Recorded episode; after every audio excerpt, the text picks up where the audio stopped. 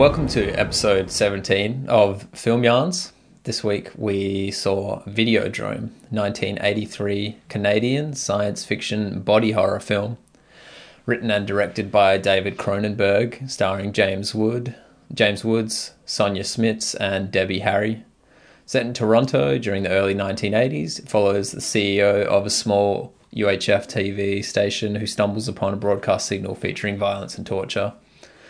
The layers of deception and mind control conspiracy unfold as he uncovers the signal source, the signal source, and loses touch with reality in a series of increasingly bizarre hallucinations. Fair summary.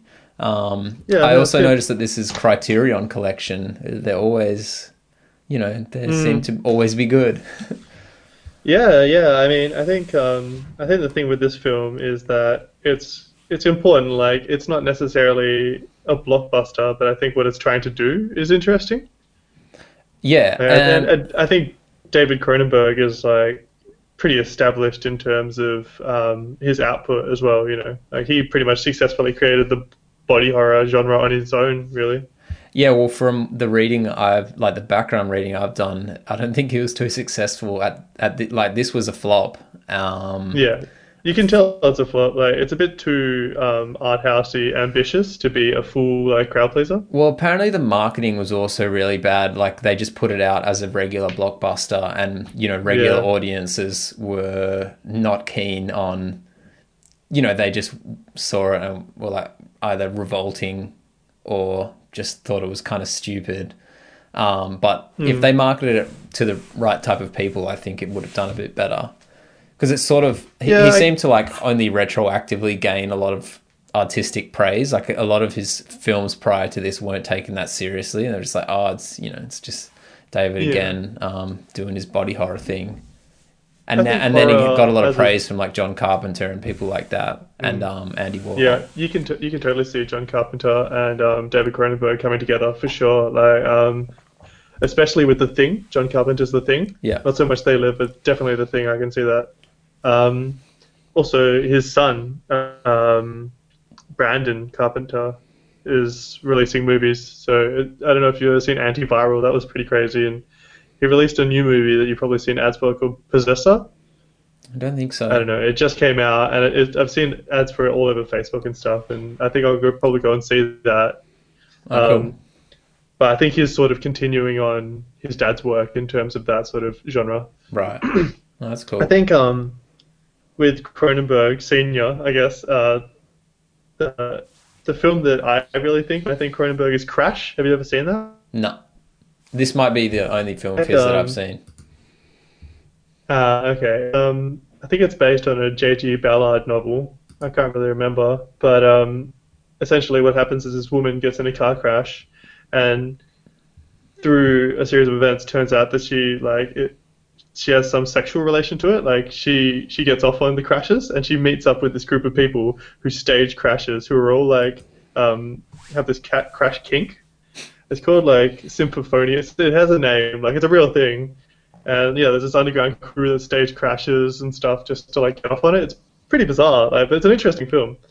I like no, that's cool. It, I mean, I saw when I was reading about um, Videodrome, I saw a lot about that. How you know his whole thing is just to kind of put these, you know, like sexualize these really fierce scenarios in front of people, um, where it involves, you know it's when he combines sexuality and violence, and it's it's a shock, but you there's something to that where you kind of have to think like oh, like you can see there is a, a sort of like strange inherent relationship between the two things that I Oh, guess doesn't get a lot of thought Um, because we you know we always want to really sanitize sex and sexuality Yeah. And he's just like well what about this you know um you know there's there's blood and there's just like it's it, it's very um jarring at first Yeah, yeah, I think um, I think it, I think it's probably truer to form than like what uh what the like sort of uh, mainstream uh, media might produce in terms of um, sexuality and how it can be broadcast and produced. I think his version of like you know wounds and scars and all this sort of stuff that is gross but sort of is what sexuality is based on you know the sort of imperfections and the, the, the problem areas and stuff you know like because the fantasy obviously is to have like the perfect person who is like blemishless, uh, uh, unblemished or whatever. But Yeah. in reality, you know, the people that you love or that you desire, they have that weird thing. That is the the pool. The, ch- you know what I mean? Like, Yeah. Without that, that would just be like, oh, you, you look really great, but there's nothing to you. Like, it's like, yeah, like, yeah. And um, for ex- like an example of that, you know, with the whole slit in his stomach um, with Yeah, the gun, straight up vagina Yeah, bone. exactly. like they didn't just make Yeah. it like a kind of puncture wound. It, you know, it it has, you know, it just is portrayed very yeah, similarly. It has, um, for sure, it has like the labia, like folds and stuff. Uh, like it's a, and I guess he- he- yeah, you know, the, he- the like the the um the spaciousness yeah, yeah compared exactly. to a Um, wound, you know, where there's not normally as much. You know, it's not so easy to just like stick a whole hand with a gun Hmm. in in a wound. In my experience, yeah, exactly. And it, it, it seems to, yeah, yeah. um, so I, know, it- so I can imagine. yeah, we try new things. uh, it seems to have its own desire as well, right? Because he's, you know, puts the videotape in there, pulls out a gun. Like there is something going on there as well. Um, also, you know, it decides to sort of fuse his hand to the gun, so he has this sort of like massive fist that's screwed in. Yeah, that was that was quite a brutal scene, but I think we're jumping too far ahead. Um, Oh, that's So okay. That's just- how we do. Yeah. um, I think yeah, I think probably there's I, I had sort of three different ideas or three different directions when I first watched this film because I had seen it before, but I didn't really I didn't watch it like I watched it this time, which was and I, we can pick up whichever direction you'd like to you think is more interesting. But the first one I was thinking is that um, there's this media theorist called Baudrillard, and he sort of has this idea about what he calls like the degree Xerox of violence, which is like um, like Xerox, like copying something. Like once it becomes a represent- representation on TV or um, the screen in general, it sort of becomes drained of um, violence. Like there's nothing to it. Um, like you become desensitized. Okay. And I was thinking about was- As in, well, as in, as in, you see, as in, violence can violence portrayed on the screen can make you overly normalized to it, and then you become Yeah, sort of yeah, more that- tolerant of violence in reality. yeah, Yeah. Yeah, yeah, or, or even like your relationship to violence on TV, like um, the Videodrome is like, because when they're watching it, they're just like, wow, that that's really great. How'd they get it to look so real? You know, like that woman really looks like she's being beaten, or that guy looks like he's really getting electrocuted, or whatever. Um, and so there is that sort of like, So that um, they express a, real- a value to how real it is, yeah, but that value Yeah, is it- only it could- limited by the knowledge that it's not real, or the you know the belief that it's not real. So as soon as it, it is real, that's when they kind of approach the question: Is the is this good, or is this something I want to be watching? Yeah, yeah, exactly. Um, and the second thing I was thinking, I can't remember. This woman wrote a really interesting book, but I can't remember what the title was or her name, which is total shame. Which is it's, It's okay. terrible of It's me, the idea that counts. Um, yeah, it well, it's just like some of these other theorists. You know, they have tons and tons of work, and they're pretty big names. But this woman, she wrote this one really good, but I just can't remember what it was. And um, she was talking about there was a murder um, in New York, somewhere in New York, and it was particularly brutal or something. And like all these news crews videoed it tons and tons of times and kept playing it for like a week. So there was tons of replayed footage of this woman's dead body. There drama like what might have happened beforehand and stuff. And so she was sort of saying that it becomes like almost um, like a voyeuristic pornographic experience. Like um, watching violence on TV is what you want. You know, it's it's seductive. You want to see it. You want to see this real. Um, you want to see torture. You know, it's it's sort of it's real. Like even if it's not real, it's real to you. Um, and then I guess the third thing, uh, this woman named Hilary Neroni wrote this interesting book on torture um, in, in media representations and based on um, you know those pictures that came out of um, the American soldiers that were torturing um, Al Qaeda captives and stuff like that in the war on terror. Remember there was like a woman who was like giving the thumbs up in front of like a pile of like um, naked men with bags over their heads and stuff like that. I don't think I saw anything on it, but Yeah, well, it was a massive thing, and that was sort of what blew up the whole like war Bush's like war on terror, which was like, is this acceptable? Can we do this? And they changed a lot of laws around torture, saying like, well, you know, under the Freedom Act or under the Terrorist Acts, like you're not even people. We can just t- torture you. And people kind of accepted that, but when they saw these pictures, they saw that, well, the soldiers that were doing this to their captives were smiling, giving themselves cigarettes. You know, they were getting off on it, and so it changed it from like torture as a means of like I don't know securing the nation or like the truth of war, whatever that might be, to something that was just like, well, this is they they like this. There is some sexual element, there is an enjoyable element to it, and uh, there's sort of three different strains that cross over this movie. That's an yeah, that's an interesting other side of so like you've got the debate over, you know, for example, violent video games. Do they make people violent or do they help people get rid of violent urges that would be, you know, mm. bad things to be walking around in the real world with? And then the other side of it is like, um, you know, war happens in the world, of course, and, you know, um, people in guns in choppers occasionally shoot civilians, but, you know, the same act, if if they demonstrate enjoyment of the act is condemned so much more than if they're like, oh, it's my job, I have to do it to protect the nation. Like, even though the exact same act occurs. I mean, mm. it's fair enough that, you know, we do condemn the enjoyment view, even though the act is the same, because the enjoyment view sort of implies, like, well, what else is this guy doing in his leisure time, you know, if this is something he enjoys. But at the same time, yeah, yeah, the act itself is the same.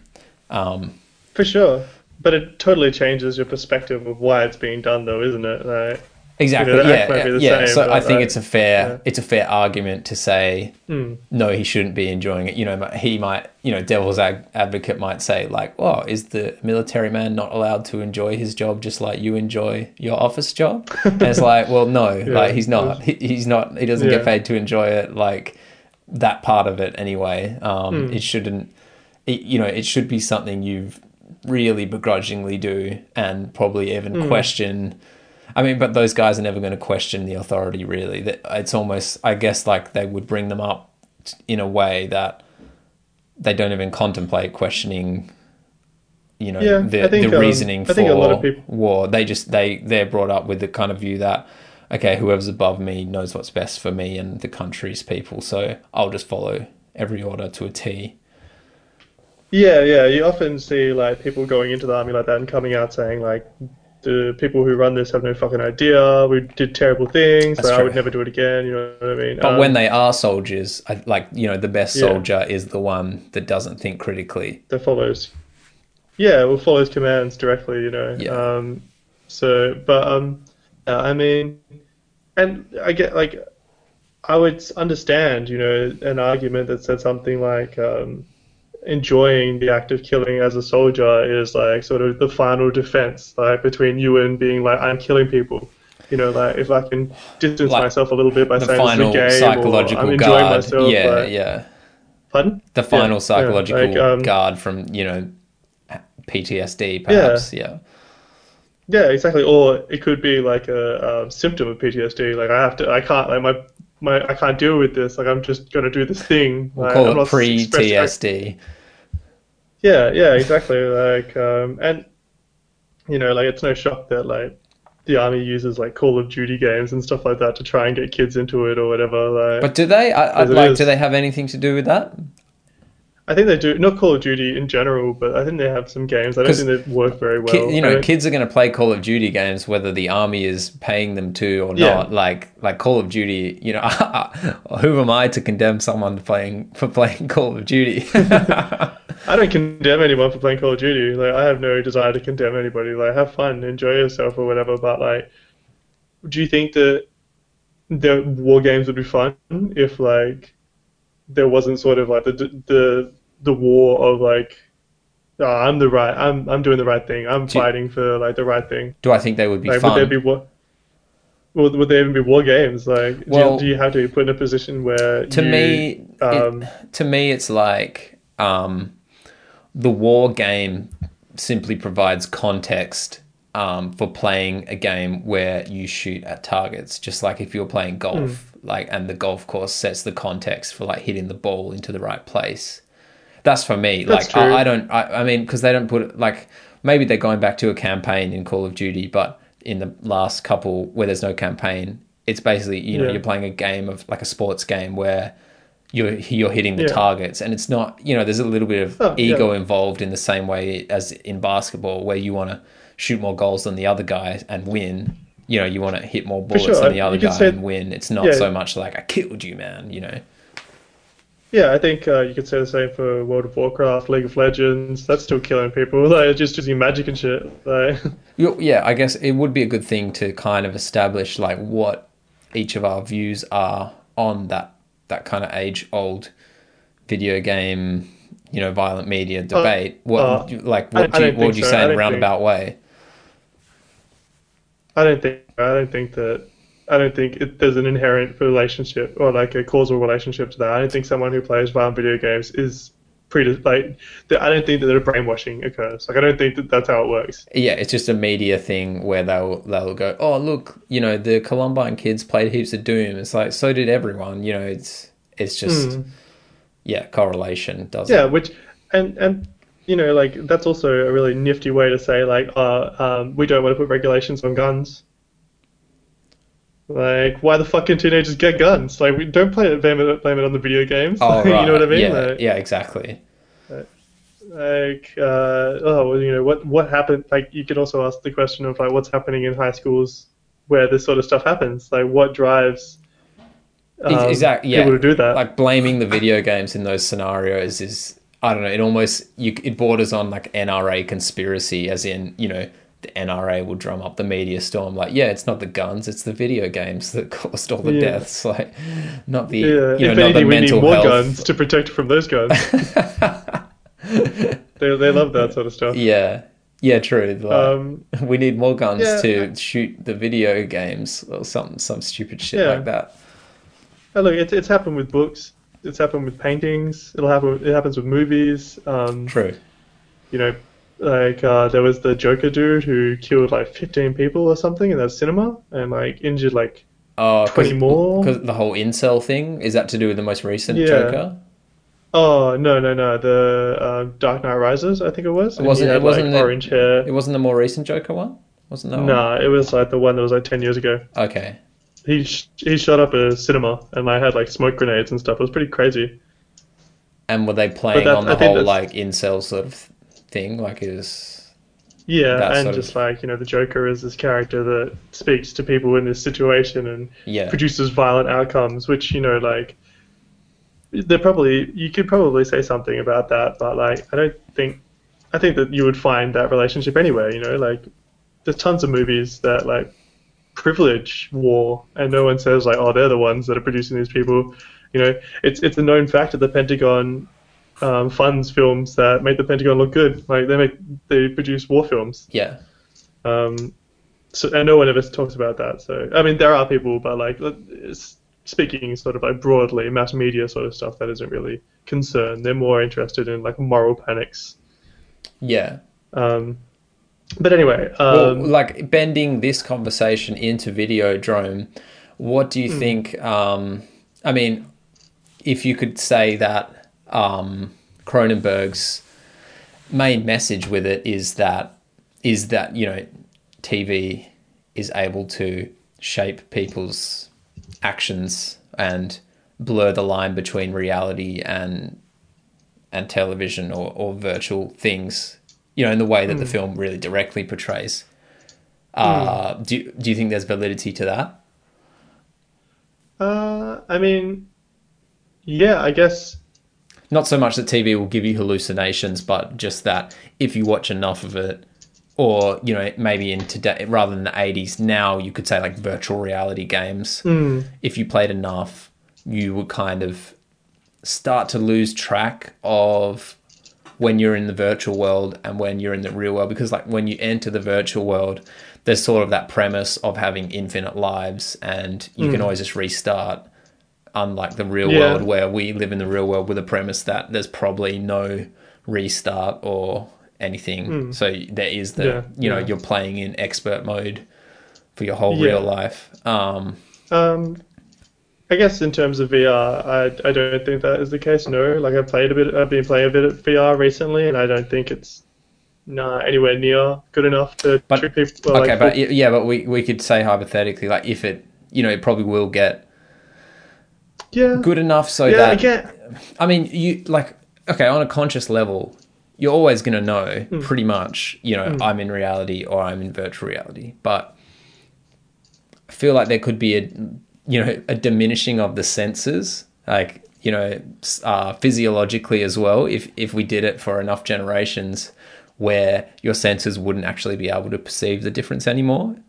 If you if you if you Yeah, had well, your sight and your hearing dumbed down by you know generations of everyone spending Hmm. more time in VR than not, maybe in that case, and you know, obviously with the increase in sound fidelity and visual fidelity, and the decrease in your sensory perception as they level Hmm. out, maybe they uh, the two things, you know, the only difference would be the memory of did I put on the the Yeah. helmet or the goggles. Oh, look, it's entirely possible. Like, I think, I think you're right. I think if technology did get that good and um, people were able to acquire it, like say it was readily available, I'm sure that could be the case for sure. Like, I wouldn't rule it out. But um, I think a lot of that stuff, like even in Videodrome, like the problem I think is that is his relationship to um, himself is a problem, right? Like his relationship to his like personality, his like media representation is like he's sort of a bad boy.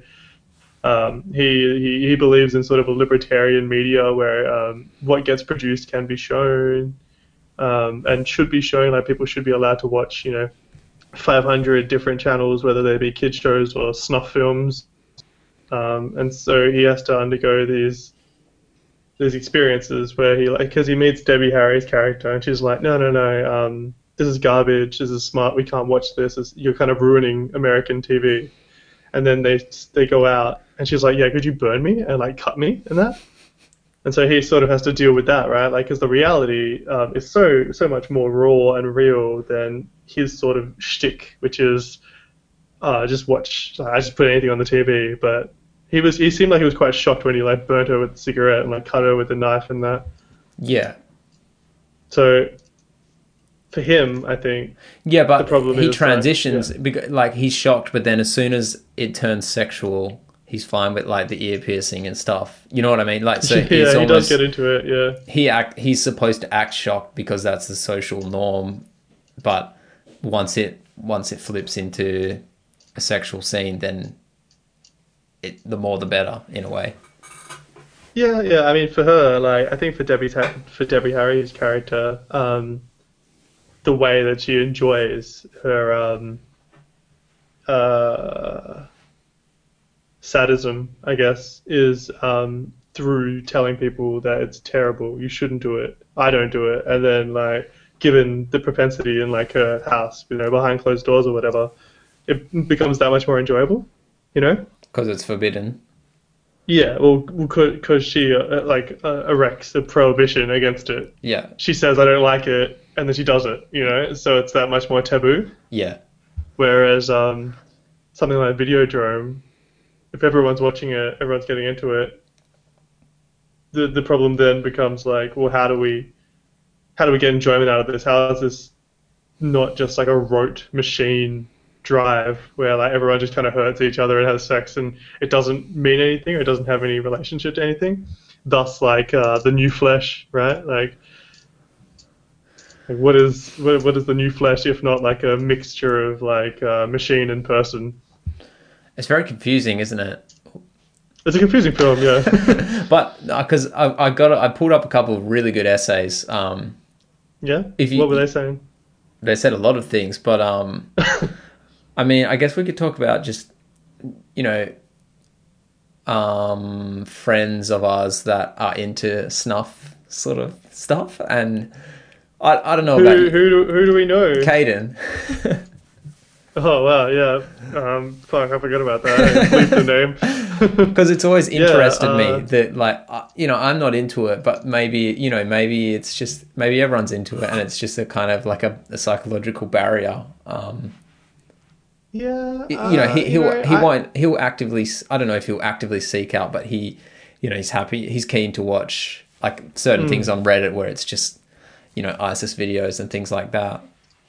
Yeah, yeah, um, yeah. I, well, and I wonder if that Like, what does that Uh, stem from? Does it stem from wanting to fortify your mind so, like, you're just prepared to see anything? Does it does it stem from a fear of real life violence? So you want to really just prepare your mind by just exposing it to the most intense, grotesque sort of acts, or is it the opposite? And uh, or is it just a pleasure thing? I guess, and I not think, and I not a fear I think thing. it could be a pleasure thing. Like it's, it's it's like an excessive thing, right? Like it's this thing that you you don't like. You know, you're not supposed to like it, and you know. So to be just like a who could- curiosity, like I just mean talking about really base emotions, like Yeah. just curiosity, like oh, that's something so novel, Well, you know? I think I think it's uh, I think it's an excessive enjoyment. Like he not only can he say like, oh yeah, I like this, which whether or not that's the truth, who knows? But he can show other people and watch their reactions and be like, oh yeah, what did you? Like, I think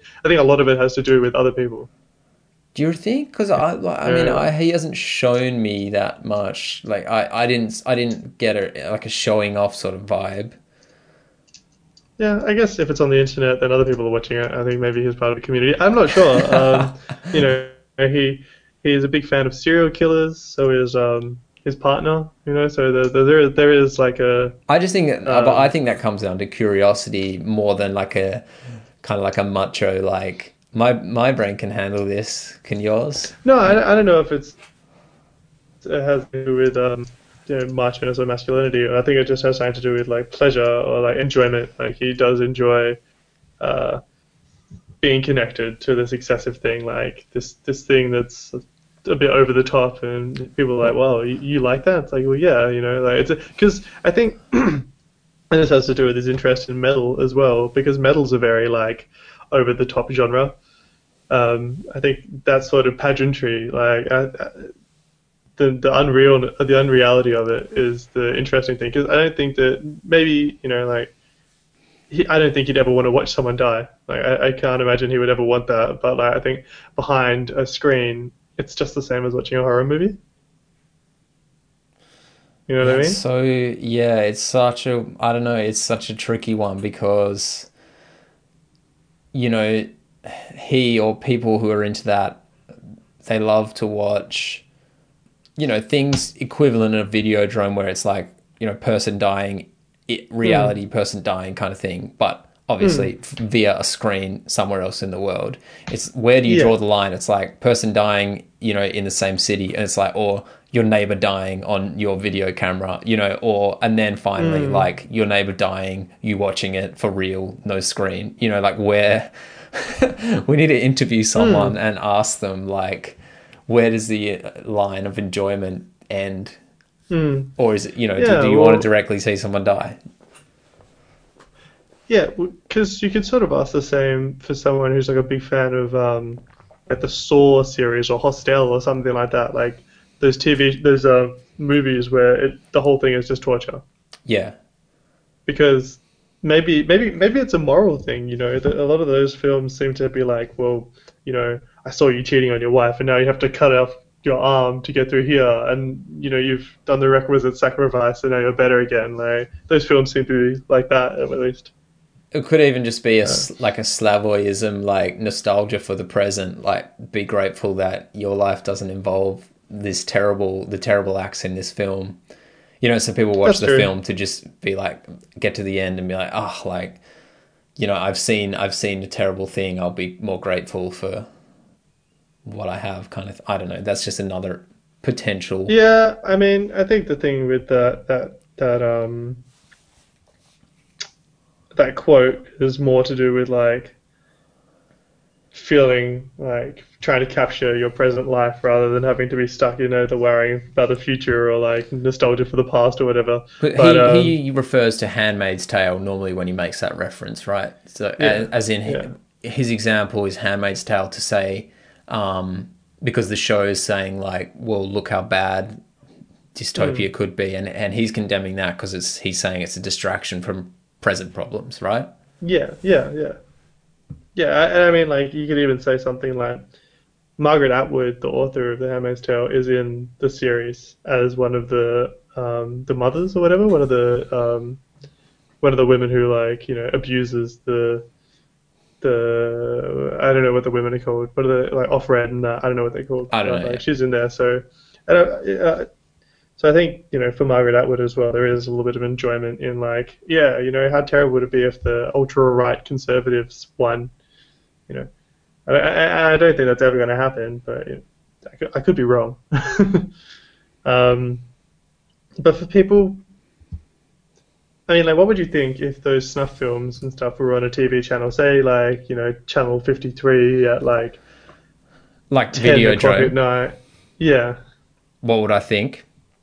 yeah, like, because I guess the other the other question here is like, should TV be able to show anything, or like, should there be limitations, and what are the limitations? Who like, what is it that the limitations? Yeah, exactly. Yeah, Before. because I mean, and, and also there's a big distinction. Say, you know, are the films purely violent or are they sexual as well?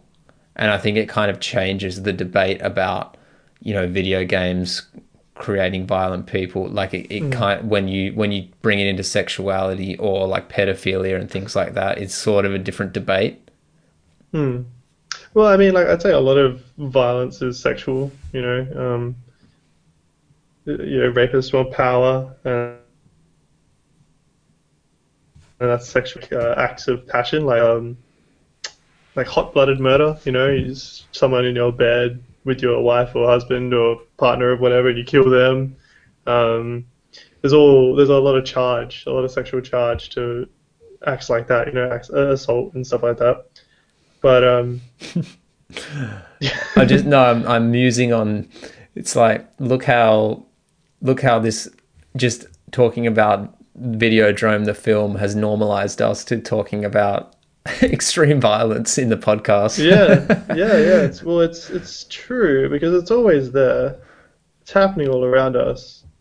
Um, but should it be shown on television? No, no.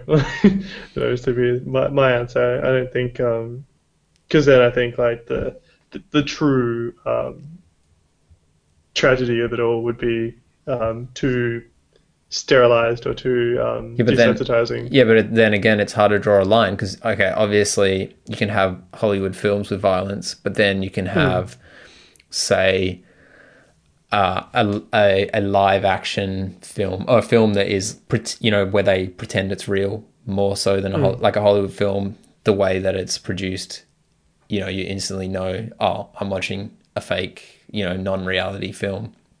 Whereas you can portray it in a way, you know, such as the show video dro- drome inside the movie is made to look like what are we? We're watching actors, you know, from our outside perspective. Yeah. It's not real, but from Max's perspective, yeah. well, at first it's not real, but then he finds out it is real. Um, Yeah. Where do you draw the line? In ter- you know, obviously, like you don't want a channel that shows ISIS videos, but what about a channel that is reenactments of ISIS videos? You probably don't want that either. But you know, you No, can see how it's more of a spectrum than a like it's quite a grey area as Oh, to yeah, where you would draw the line of thing. like what you should. You know, we're fine with violent video games. You know, we Hmm. we can. You know, there's numerous reasons why we think that's fine but say violent video games well like we don't want video games with rape in them obviously um or like you know porn websites don't allow videos containing anything to do with rape but then you know like recently hentai and the gray Mm. areas that that has it's it, there Yeah, is no real definitive place to draw the line i guess Yeah, I guess. Um, yeah, I don't know, right? Because there's a lot of that sort of like, um, what do they call it? Consensual non-consent, which is like rape fantasies and stuff. In regular life, people do that sort of stuff all the time. Um, in terms of porn, like the the, the line between uh, the line for incest is getting smaller and smaller all the time. I Like, saw- yeah, I saw you really close, closer and closer. Um, and no one seems to address that, like the, the, the sort of like It- um, It's funny how linked that is to the whole fighter pilot thing where it's like it's like you it's okay to act like you're en- enjoying, you know, incest because it's not quite incest. Incest. It's it's a depiction of it, and it's okay to have an actor in a film enjoying shooting people because that's an actor in a film Hmm. enjoying shooting people. But in the real real life, we don't want that, and we don't want you know real. Well, we could want that. Like, And I, yeah, I'm just saying entirely it's just like it's so funny how if it's if it's just a depiction or an acted version of the thing, until we like consider it real in inverted commas, like that's when the line is crossed with a lot of these Yeah, things. yeah, for sure. It's like um, you know, people kind of got behind war up until it was televised with the Vietnam War, and they were just like, it's just fucked up. yeah, yeah, it's terrible.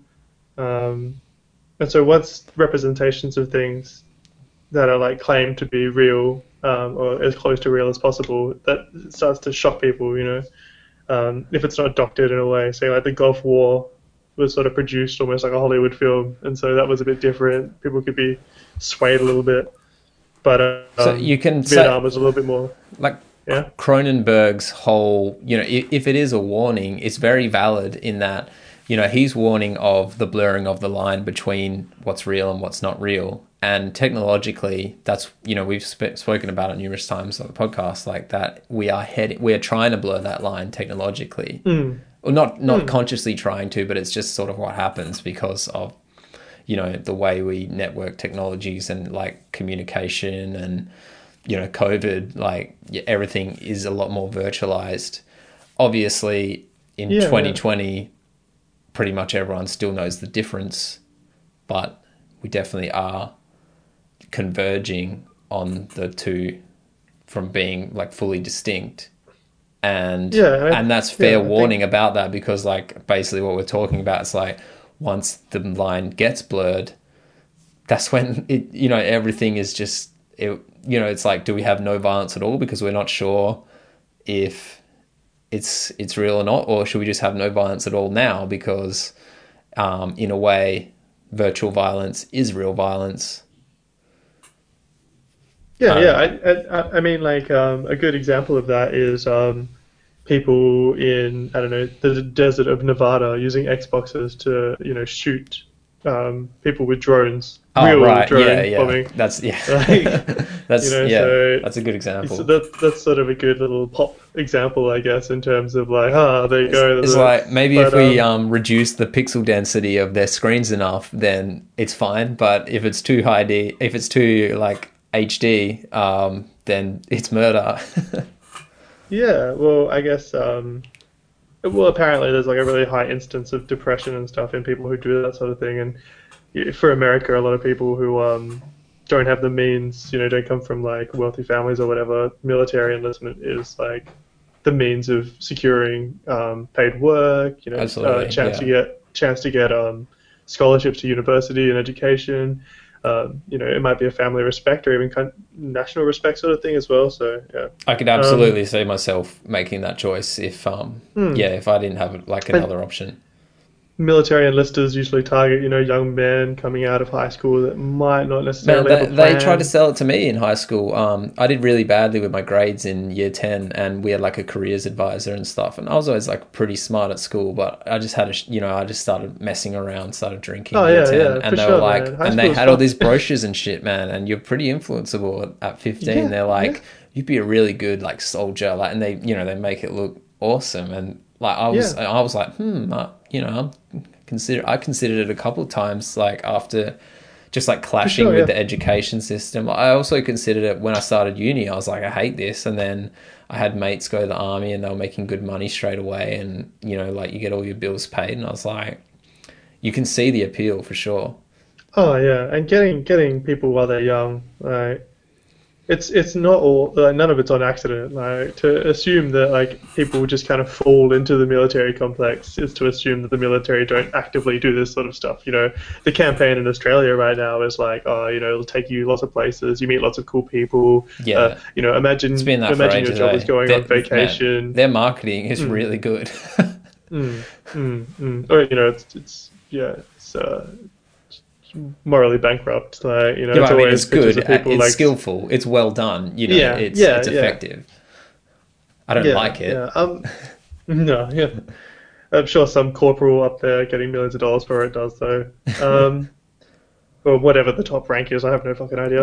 Um, another another thing I was sort of considering. Um, so you know Deleuze and Guattari, the people who did like capitalism and schizophrenia and stuff like that. Yeah.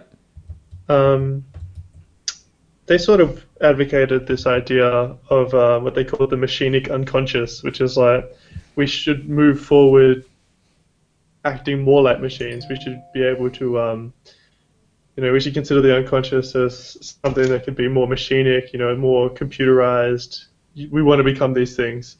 But you see, in a film like um, Videodrome, the problem with it is that it's not, it, it doesn't, you don't become this like super producer with like all this information and all this stuff. You become this like thing that's incapable of being like, is this me? Is this not me? Um, is this my body? Is this Like, not my you body? I become less? Am I- autonomous and, and more sort of subject to the will Yeah. of the the Well, you're extensions directed, of right? yourself. Like- Yeah, I think I think because I think the thing that they were forgetting is that like people own technology. Like there are companies and corporations that decide, right? Like, so you're, you're directed. You know, like you're not you're not on Facebook or Google or whatever and thinking like I run this. No, like whatever you're doing on those things, chances are they're sort of directing you. Like, so it's it's fascinating. I think Cronenberg was right with that. Like I think it was I think it's wrong on the part of Deleuze and Guattari to um, to emphasize that. I think that was personally, I think that was a bit of a bad move. It sounds cool though. So they're talking Um, about like augmenting the human body with technology as being Yeah. good thing. Uh, metaphorically, sort of considering the body as something that can be technologized. You know, so like you have your phone and you have all these things Like Neuralink and so stuff like that. Yeah, exactly. Like you have all these things that um, just optimize yourself, right? Like even the internet, which like like we were talking Yeah. about Marshall McLuhan at the very start of this, he sort of considered the internet as like the extension of the human organs across the earth. You know, like um, now you can see from here to Zambia, and you can like Yeah, I'd fully Um, agree with that. to- yeah. hmm, And well, which is tr- if think I can true, get yeah. the quote from um ah what's his name O'Blivion Doctor O'Blivion yeah he has the the main quote that he makes on the TV show um pretty much summarizes that really well where he, he basically says the thing about um how like TV is an extension of the body and then it blurs the line between reality and so in effect TV is reality Hmm. which I think is Um, I think is a little a little a little untrue. Like I think it's it's it's cool. It sounds cool, but I think it's I don't think I'm fully into it. Like um, you know, it, it sort of assumes that people are brainwashed by TV, but like that totally denies people's they want it. You know, like like like it's like someone saying you know maybe like someone some I don't know fucking like white collar like million dollar lib in America saying like, oh, the problem with Trump supporters is that they're like brainwashed by Fox News or whatever. It's like, well, no, they turn that TV on, they look for that channel. You know, they are people. Like they're not stu- like they're not stupid and they're not like just caught in this um, brain ray thing that just pulls them in. Like they make this decision. And same with everybody. So like, I think. I think Yeah, the problem with that sort of That's the whole yeah, the whole left right divide. It's like they both think, oh, if only they could see all of the facts, then they would agree Hmm. with me. And it's it's that's not actually the case. They believe Yeah. what they believe. yeah, and it's often like something like, oh, the other side is dumb. yeah, exactly. uh, yeah, if yeah, the, the other other side is ignorant. If only they Yeah. knew the facts that I know, then they would see the light. Yeah, which kind of ruins that sort of media theory of just being like TV forces you to feel sorts of ways. But I would argue that TV shows you how to desire things. Like it, it directs your desire sometimes. Like, like advertising, like we were talking about advertising a while ago. That's a good example of TV Well, being able to direct your desire. To say it more brainwashes you. is like, you know, ideology directs your desires, and TV Hmm. is sort of a um, enforcer or a server of ideology. Um, it'll either serve it up or it, it will enforce a pre-established ideology, reinforce basically. Hmm. So. I guess the TV it doesn't often create it, but it will support you know the status Yeah, quo yeah. or whatever it wants to support. It's it's a tool for doing so, Yeah, I and think quite an um, effective one. Yeah, I think I think it's necessary though, right? It like establishes a support for a cohesive world. You know, like you think you you, walk out your door and you go to this place and that place and you think these thoughts and you know how to do everything, and that's because ideology. Like that's because you're all part of this ideological sphere, right? Like it, The film says sense because of that. It says that in Videodrome. It's like uh, we're repatching them into society's mixing board, like the homeless yeah, people. yeah, That's yeah. exactly it. yeah. It's that's wild. Hey, the the glasses is interesting because we have the glasses in They Live as well. Yeah, and it's the front for the arms company, and they uh, what are they Yeah. called? They're called uh, Spectacular Optical. Yeah. And that's interesting. I think that if we sort of pull that thread a little bit more, I think that'd be interesting, right? Like, so what does an arms company want with being able to like direct people? Like, what is what is that about? Because Yeah. obviously it turns. yeah, um, that's a lot more symbolic than I gave it credit for at the time when I was watching it, because it's, it's like, you know, the arms company they want to direct people's vision of what they see or what Hmm. how they see. You know, it's like the opposite of they live. You want people need spectacular glasses so that they can see whatever the message from the TV is so Yeah, they can be exactly. brainwashed more effectively. Yeah, yeah, exactly. Um, I'm thinking about another scene that I loved, which was um, the lips on the screen. Oh, near the end, um, Uh, Nicki's lips this- yeah. when she's saying like "come to me" and stuff. I loved. I thought that was amazing. Like I love that the um the TV, the exterior of the TV was sort of like breathing. Like it had like that sort of like um like sex breath. I don't know what to call it. Like moaning almost. Yeah. Like, it was like deep breaths. It was like very. Man, I had to put the um, headphones on halfway through. I was like, "No, this is Yeah. this is just going to be too incriminating." Yeah, it was. You know, they were moaning. It was moaning sounds, um, and it was just this massive pair of big red, uh, big bright red lips on the screen. Uh, I, I, I thought, yeah, I thought that was a really good image of some of the like better advertising, just like totally uh, mobilizing desire, totally just like come, like you want, you want this. This is gonna make you feel good. Um, you've been looking for something that'll make you feel good. Come do it. Like, come to me. Well, yeah, Cronenberg, he, he's really into that sort of psychedelic portrayal of objects, and he, he loves, like, so I was reading this essay, um, it's on the Criterion website, and um, nice.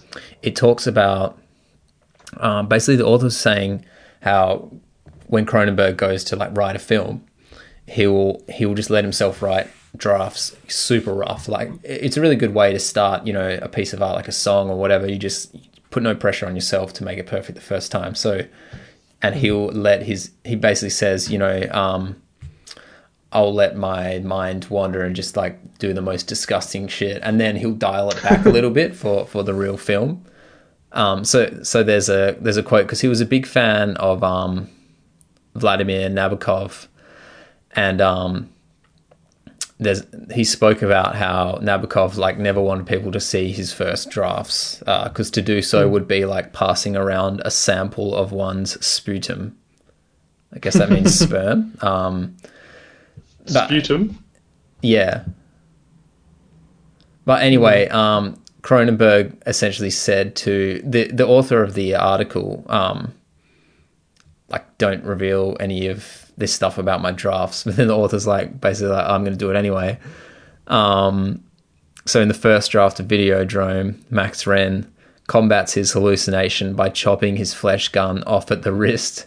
And from the stump, there grows a fleshy potato masher style hand grenade, which explodes. And that kind of basically happens in the film with the dynamite that um, uh, Haran, was this Haran or something? Um, who's the lab technician guy? Um, Oh yeah, I can't remember his name. Anyway, he Uh, put he yeah. like because you know he puts the tape in and then pulls out, and his wrist is his hands like turn into dynamite. Like I love how, um, I love I love those sorts of weird things that Cronenberg does with the kind of it's just like the the stomach is like the portal, and then, but um, where I'm going with this, uh, so there's a couple more. Um, I mean, it happens at the end when he shoots um, Barry Convex and he's like convulsing and like all his kind Yeah, of guts are coming out his face and stuff. It's that's brutal. Yeah.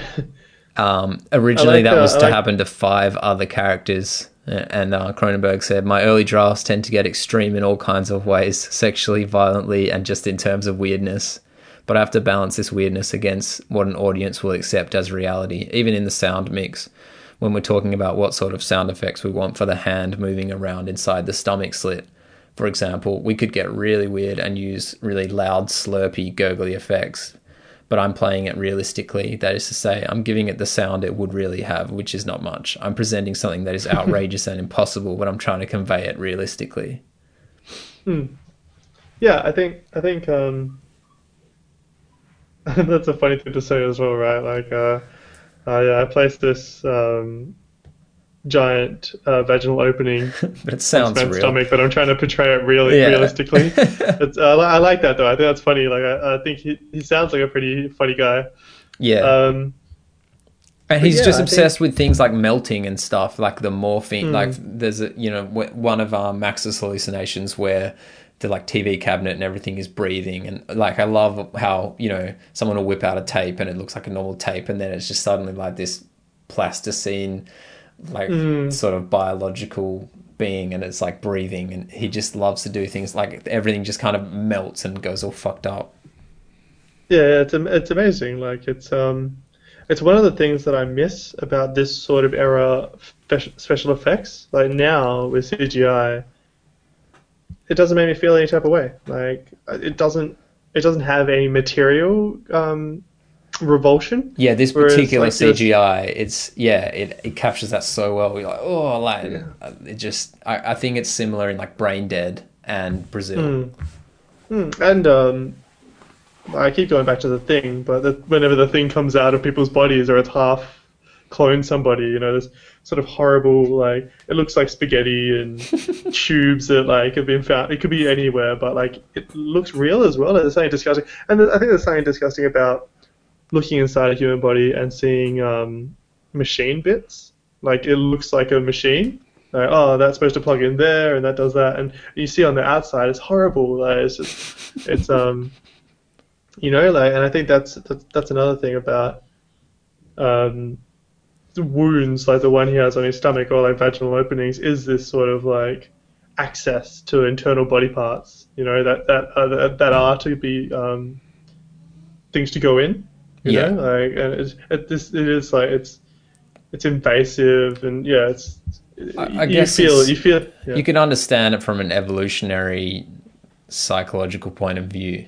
Like we're not meant to see those things, and if we are seeing those things, then something's gone horribly wrong. You know, it's it's so closely Yeah, linked yeah. to death that obviously it, it makes it makes evolutionary sense that we're repulsed by that. But even and well, I mean, it would be interesting then to think about things like um, televised live surgeries that they were doing for a little bit, like last year, and that like because it's fascinating as well, and it's fascinating because it's on the inside and Uh, yeah, they, if I if they're doing a head transplant, I gotta say I might be interested in that man because there's talk about it. yeah, I, that's That's ter- that's insane. terrifying. hey? Yeah, it, it's it's insane, but very interesting. Just I mean, even so even novel. those, even those sort of like, and this is this is a simple one, but like looking at the um, the inner workings of a finger and all the muscles and um, uh, like ligature and bones and stuff that all work together to move the hand is horrible to look at. like th- there's something um, uh, biologically essentialist about it. Like you, you look at it and you think like how um, how pitiable people are, like how how how close to danger and yeah, destruction you always yeah, are. yeah. I, I noticed that a lot, especially when in the realm of you know aeroplanes and flying machinery, like all these things that you know when everything's safe and going fine, you can't really draw that picture in your mind. But when and when something goes slightly wrong, and then or or for example, like we were talking about before with you know people in space without a spacesuit, and then it's just like we're, just, we're just so infinitely fragile compared to say a planet. Hmm. Hmm. And I guess also a planet doesn't know it's a planet. You know, um, I don't know unless you subscribe subscribe to some form of consciousness that I don't know. I'm not aware of, but I'm sure is out there. You know, some cosmic consciousness stuff. It doesn't. Yeah, Um, sure. It doesn't know it's a planet in our Exactly. basic definition. Exactly. I guess that's a problem as well for people is that the knowing that you are alive. You know, that's a it's a real curse. You know, and you you you kind of want to die. You want it to be over. It's a hard thing, life. but like, at the same time, that'd be the worst thing to ever happen to you. You know, like um, Yeah, that is uh, that's actually an important thing because um, Cronenberg does say he doesn't he doesn't believe in an afterlife at all. He thinks that because um, mind and body are so inherently connected that you know mind can't exist without body. So hmm. that's sort of how, how he dismisses that topic, which is a pretty fair way of putting it. Yeah, I think. Yeah, I, I mean, do I believe that there's like some afterlife? No, I don't think that's the case at all. But um, that that sort of question is being the direction of that question or perspective of that question is being changed a little bit with things like digital graveyards, where it's like, well, we always remember these people now because we're the ones that have to. Like, the afterlife for them is in us, you know. So like now there's this, question around the um, digital theology, I guess. Yeah, but Well- yeah, no, I think yeah, I think that's Sorry. true. Like, I think there was like um, in like pre-modern theology for a while, there was a couple of like treaties on the afterlife and stuff like that, and they're about if you met somebody in the afterlife, they wouldn't know who you are. Like they might look the same, but like um, once you're sort of like subsumed or assumed into um, consumed into God or whoever it is, you're just a thing. You just experience like infinite bliss. You know, you don't. You, you're not a person. You would never know. Like it's just a a bowl of stuff. yeah, and it's like even if it's it doesn't you know exist, it kind of is bliss to not exist. I mean, it's not not bliss. Yeah, well, you wouldn't be existing. Like that's the thing. Like you would just, you wouldn't be you. You'd be part of, you know, a hive mind or a unified being or something, and that would be the ultimate thing, right? Like the best thing you could ever think of was to be able to say to someone exactly what you mean without any problems or like you know, like you, Yeah. be fully attached to people. I think that's quite nice. Uh, Whether or not it's true, I wouldn't stop anyone from believing in it. before we fully like realign with the plot of the film, one other thing Oh, yeah. I would no no no like was you know everything because it's such a symbolic film that you could kind of take the philosophy talk in a lot of different directions and somewhat endless directions, I guess. But um, what? How do you feel about being like an organ donor? What are your thoughts on that? Um, I think it's good. Like I, I, I am an organ donor. I mean, Um, yeah, I only ask because, like, I in Australia, I had like an organ donor card thing in my wallet. Hmm. Yeah, I think you sign up on a census or something. But then the question Yeah, was I'm only sure you- reposed to me recently because I was filling out like a like a driver's license transfer to get a UK license. Um, Yeah. and there's an organ donor question on it. And this time I was kind of like, is that, you know, do I still share the same view? Am I still comfortable Mm. with that? And I was kind of had to think for a second. It's just like, because I don't know that when you think about it, it's like, but I might need them. It's like, I probably Well, won't, guess- but I'm not 100% sure that I won't need them. You know what I mean? Like, do I really want to Yeah. be dismembered? I guess um, the other thing that I think is funny, and the thing that I think I wonder, and this might have just been an unconscious process for your think what you want, but I wonder if it's because you thought I'm going to crash. That's why they're doing this in case I crash.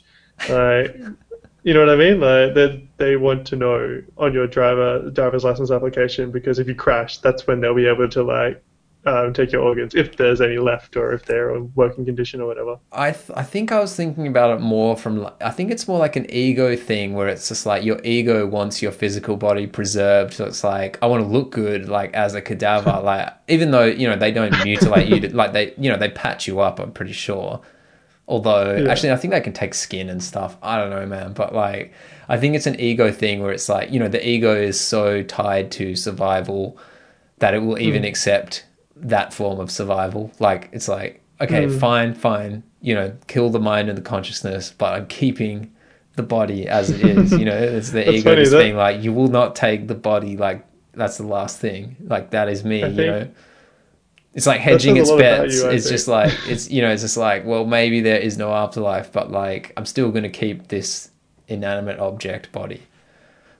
Yeah, I mean, um, yeah, like I said, I think that reveals more about you. Like uh, you obviously have some real connection to the, your physicality. You know, you're a, you're a runner and you like to exercise no, well, and stuff. I'm not saying that that was my thoughts. I'm just saying, like the part of me that even raises that question, I think is mm. you know it's the ego, like in dialogue with the normal mind, saying like you know, it's the ego raising the question. The kind of the fully rational mind is just like, when you're dead, you're dead. You're not gonna let, you're not gonna need it. But the yeah. point is, you don't really hundred percent know for sure, and you're making a a decision based on something where you're not hundred percent sure. You know.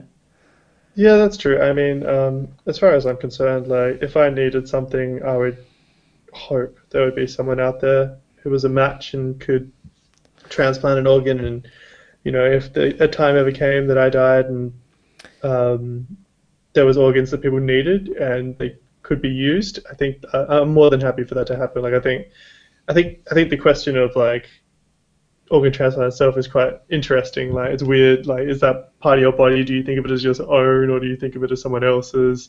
Is your body all your? Yeah, I, some interesting questions there. But yeah, I'm, I'm down with it.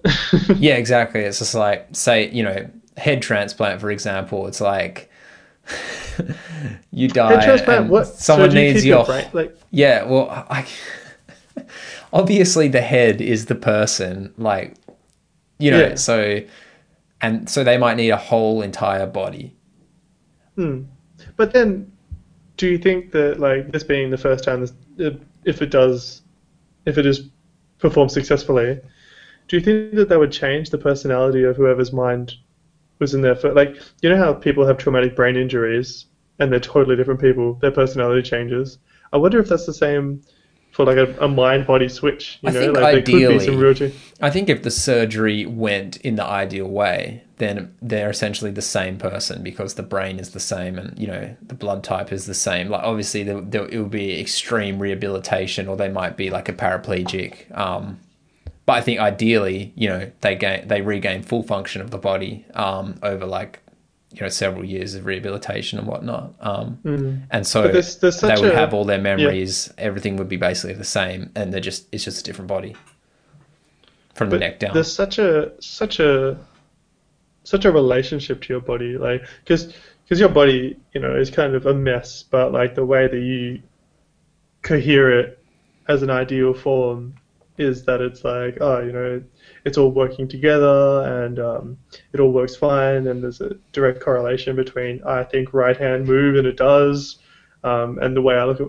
And, but then you have problems where like you look at yourself in the mirror, you know, issues like body dysmorphia or something, where someone looks in the mirror and they think they look totally different than they look physically, and then someone else who you know loves them says, oh, you don't even look like that, you look like this other thing over here. So like there is like a the the um, the way that you sort of um, the imaginary relationship you have with your body might be totally different if you were to have a new body, right? Because you could your skin tone might be different, or you might have scars, or you know you might have um, you know do your relation to like your sexual organs might be different as well. Like it could allow that think, person yeah. to see it more clearly for the first time because they would be looking at it thinking, yeah, yeah, well, that's not my body, so they'll just see you know the real image.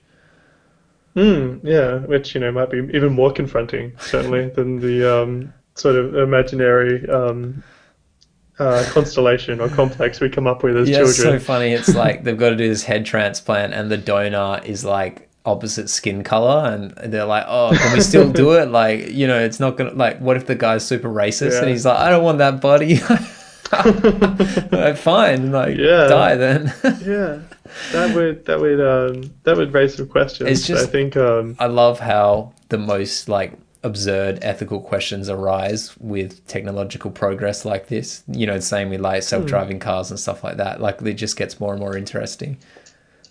Yeah, well, I think um, it forces us to confront like prejudices, prejudices and really like break things down to, you know, just what's like it, you know, the logic of racism like the, it's mm. a hmm. good break for it where it's like do you want a body or do you want to die and the person's like mm. die well then it, you know you're not very logical that's true but uh, those things aren't necessarily too logical it's like um, a jehovah's witness might get in a car accident and won't accept a blood transfusion because of you know their uh, religious, religious observations, and Yeah, you got to give it to them because that's their decision. yeah, you can give it to Um, them, but I can still say they're an idiot. Yeah, yeah, yeah, but like, you know, the the way you sort of construe your world is heavily based on fiction.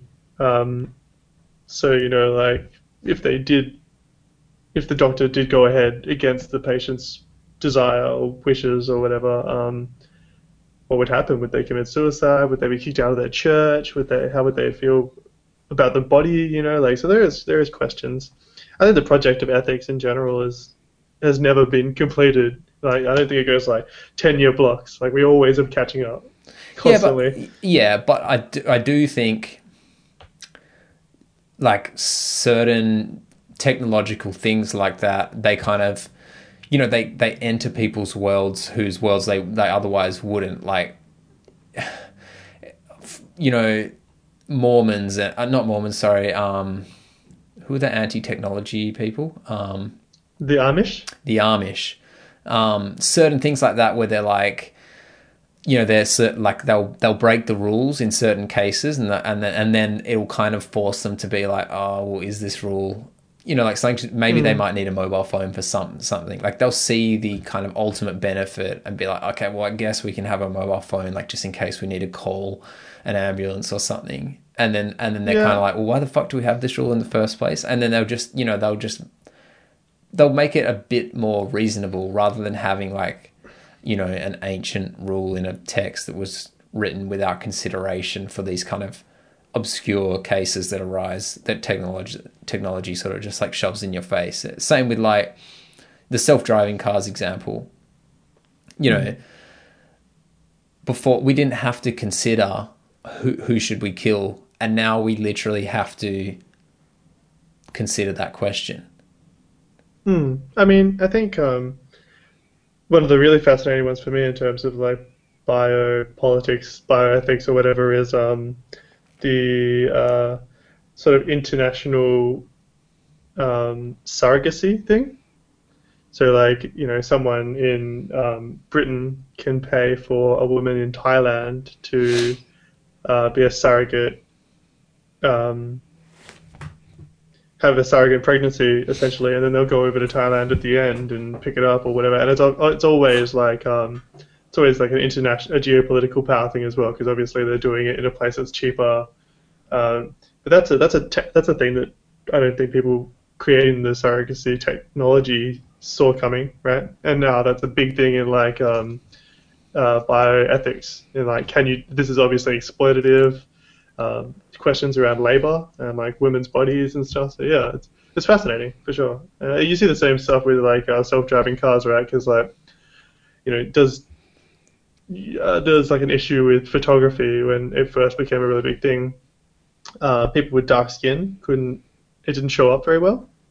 oh like like And- facial recognition Uh, yeah, well, just like in um, in like just like flash photography, oh okay. People right right. bright, people with very light skin, the pictures would be a lot clearer. People with right dark just skin, the nature of shown. yeah the nature of how cameras work yeah. Yeah, or the like Whatever the you know cam- it's of- it's harder to capture um the texture like on a dark surface compared to a light surface. Yeah, it's just the nature of light like, yeah. Sort of, yeah, is the relationship we have to light and darkness, and also, you know, whatever chemical comp- compounds they use to produce the pictures. But um, as the technology continues, that's those that sort of stuff isn't remedied, and you start seeing like, well, is the, are these things like technologically produced for a particular type of person? Do they take better pictures of like, you know, white lighter skinned people for a reason? Is there a relationship between that? So, and then but that's not true something like, so- anymore right like it's like i mean um, it depends. Cameras- I don't know. i mean I, I, I I don't I think I don't think uh, like the I don't think there's anyone working to make cameras like to make the improvements in dynamic range only based around if anything like they're working to make it not not to do with like human skin color but just because people want better images in dark like poorly lit environments Yeah, so yeah. But- but if what I'm anything trying- what I'm like pictures of people with dark skin would be improving Yeah, but what I'm sort of this is a really long, slow way to lead up to it. But like saying with driving self-driving cars that would use um, some form of photographic imaging to get from places, say the technology through you know whoever runs for that particular photo- photography company, they don't, they don't care about this part of technology. And then you see the instance of people being hit with darker skin, and that becomes a real big issue because then it's like the cars have through an instance of like I don't know technological belligerence, it becomes like racist cars.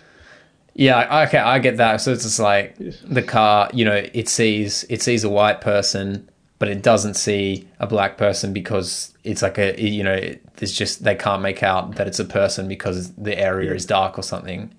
Yeah, and and because of like uh, you know whatever it might be in the in the production company or the like chemical company, they just haven't had to care about that because whatever they're in their boardroom, no one's caring about that, and so then the problem gets really bad once it becomes a, a actual life or death thing. Well, an, an, So, ex- yeah. an example of that is, I think it was Amazon.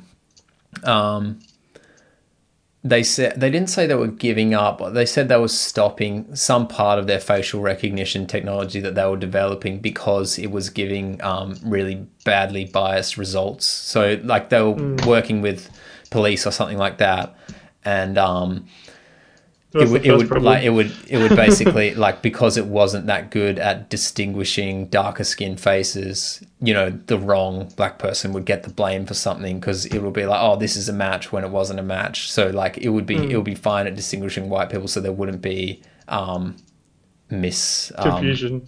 yeah or like um the wrong person charged Mistaken sort of thing yeah, Yeah. mistaken identity um Yeah, so I think well, they, I mean, they like, did something if it comes to the police, I think if it comes to the police, I don't think they were too careful about double checking anyway. So, um, So they were like, Amazon, design it like this, like design it with this oh, no, no, flaw. no. I just think that they were like, oh, you know, there does seem to be instances of mistaken identity, but uh, this must just be a little problem. And then it turns out, you know, across the the the nation, it turns out that there's tons and tons of people incarcerated over this like fake um, technological impression or whatever. And I mean, like Amazon is a fascinating one actually, and I, I think actually America, some American police stations did have some sort of like data collating um, software that did lead to lots of people being incarcerated, uh, wrongly incarcerated because the cops were just like, no, the computer does it. You know, th- essentially cops were like the servants of the computer. Yeah. They didn't have to like think about it, and obviously like that's sort of a sweet deal for a lot of cops because they're just like, yeah, fuck it, I just get to shoot the gun, and the computer tells me when and where. yeah. Um, but yeah, there, there was an Amazon thing like um, the machines kept hurting people. Like there was like big machines moving around, like shelf pickers and stuff. And so I don't think that's ever happened, but they produced like a cage that would go around the workers. So instead of making the, the machines safer, they just put put workers in jail cells, like singular jail cells, and that That's kinda funny. crazy. Like I think I think what they ended up doing was creating like their worker vests had a barcode on it that said like you know it told the machine that that wasn't something that could be grabbed. but, but Shit. yeah, that's just another instance of like oh no, it's harder to fix the machine. We might as well just like make it even worse for the worker. Yeah, yeah. So here's a quote from um, so Brian O'Blivion explains the television screen is the retina of the mind's eye. Therefore, the television screen is part of the physical structure of the brain. Therefore, whatever appears on the television, I mean, he's he's kind of already he blurs it at the start, saying it is the retina of the mind's eye. I mean, that's not true. He's speaking, you know, symbolically, but but then he kind of tries to go back into the physical and say, therefore, the television screen is part of the physical structure of the brain. Therefore, whatever appears on the television screen emerges as raw experience, a raw experience for those who watch it. Therefore, television is reality, and reality is less than television. I like it. It's cool. It's a very compelling argument, I think, and I think, I think, um, you know, I think, I think there's a little bit of a misunderstanding because I don't think people think TV is reality. I think they watch it because it's not reality. Um, I think they are sucked in, but I don't think they're like consider it raw experience. But um, I like this sort of period of theorizing media. Like, how does it affect us? Can we, um, can we make sense of it through um, these theorizations that sort of take the mind as a substance that can be molded. Is there plasticity? Is there like because I, I, don't, I don't think you know analytical analytic philosophy doesn't really do too much with this sort of stuff like that. It's kind of more interested in like uh, what is the color, and I guess that's important, but who cares as well. yeah. Um, Well, what year was um Medium is the message? Was that sixties? yeah, 60s or 50s or something. I get like, and that was pretty revolutionary for the time, was it? I I don't know Yeah, yeah, yeah, that was a- that was a- Big big step in um, media theory for sure. What other stepping stones kind of make the same point on the way from there to Videodrome, Um, if any? I don't know Baudrillard, but he probably did it like the 60s and 70s. No, maybe even like the 70s and 80s. I'm not so sure. Right. Um, I'm not too sure. I'm not. I'm. I don't know a lot about media theory, yeah. but um, Yeah, there isn't a nice handy Wikipedia page for this like there was for like simulation in art. there Um, should be. There should be. Um, What would there's a lot of interesting I guess, journals yeah. that sort of. Sorry. I think only now are we starting to fully theorize it. There's a lot of interesting journals that um, deal with uh, concepts in new media and like how that relates to us. A lot of it has to do with like politics, um, which you could you can see here as well, right? Because like, you know, what's the point of, in the movie? It's kind of just like, what's the point of trying to tell people something when you can just like force them into like warping their brain and making them see things that you want to see. Yeah. Well, Right. yeah, and oh, I guess it could easily be argued that that is actually the more effective way to convince someone Yeah. something, like by doing it in what seems like the soft, you know, by letting people think they want to be doing what they're doing. For example, I think what, I think what- soft is the right word, like what Yeah. you were about to say before. Soft, like I think um, it's like a cold, cold way of doing it, right? Like it sort of creeps into you. It's yeah. not all at once, sort of. I would say the best example of that at the moment is is YouTube. I, always hmm. like make this joke in my head where it's like the people at Google were like, "We're not going to need to pay people to make ads or watch ads because like the videos are the ads themselves. It's like hmm. you will enjoy watching it and you will think that you want what the video is saying you want because it, it you know they hmm. have they have the ads on the videos but then a lot of the time the video is in itself an ad especially in like for me like guitar world like where it's you know guitar musical equipment or whatever and you open up a. Yeah, video because you're sure. like oh i think i you know i'm watching this video because i want to know how this thing sounds when in reality it's just like i'm watching this video because part of me is trying to convince myself that i want this thing and then the video is sort of reinforcing that by saying like by it's like this is a review but then it's like this is awesome this thing is awesome like it'll do Hmm. and there's a it's in um uh it's is it, it's in i think the simpsons or family guy where um they go to like guitar center and um it might be even it might be Rick and Morty actually, where they go to like Guitar Center and they're like, "Oh, you're gonna need this and this and this and like, and then you'll be a rock star." and like they really just like jam on that whole thing. It's like, um, yeah, just buy this stuff and then everything will be great. It's true. Yeah, yeah, yeah. Get the right thing and you'll be fixed. Well, it's the same with um. I think a really big proponent of that right now is like sportswear. Like buy the right running pants, buy the right running t-shirt, the right kicks, um, and you'll be sick at it. Like it's not it's not that you're like unfit; it's that you don't have the right kicks. Yeah, yeah. oh man, that's exactly it. It's like it's not that you didn't practice your instrument; you just don't have the right equipment to sound good.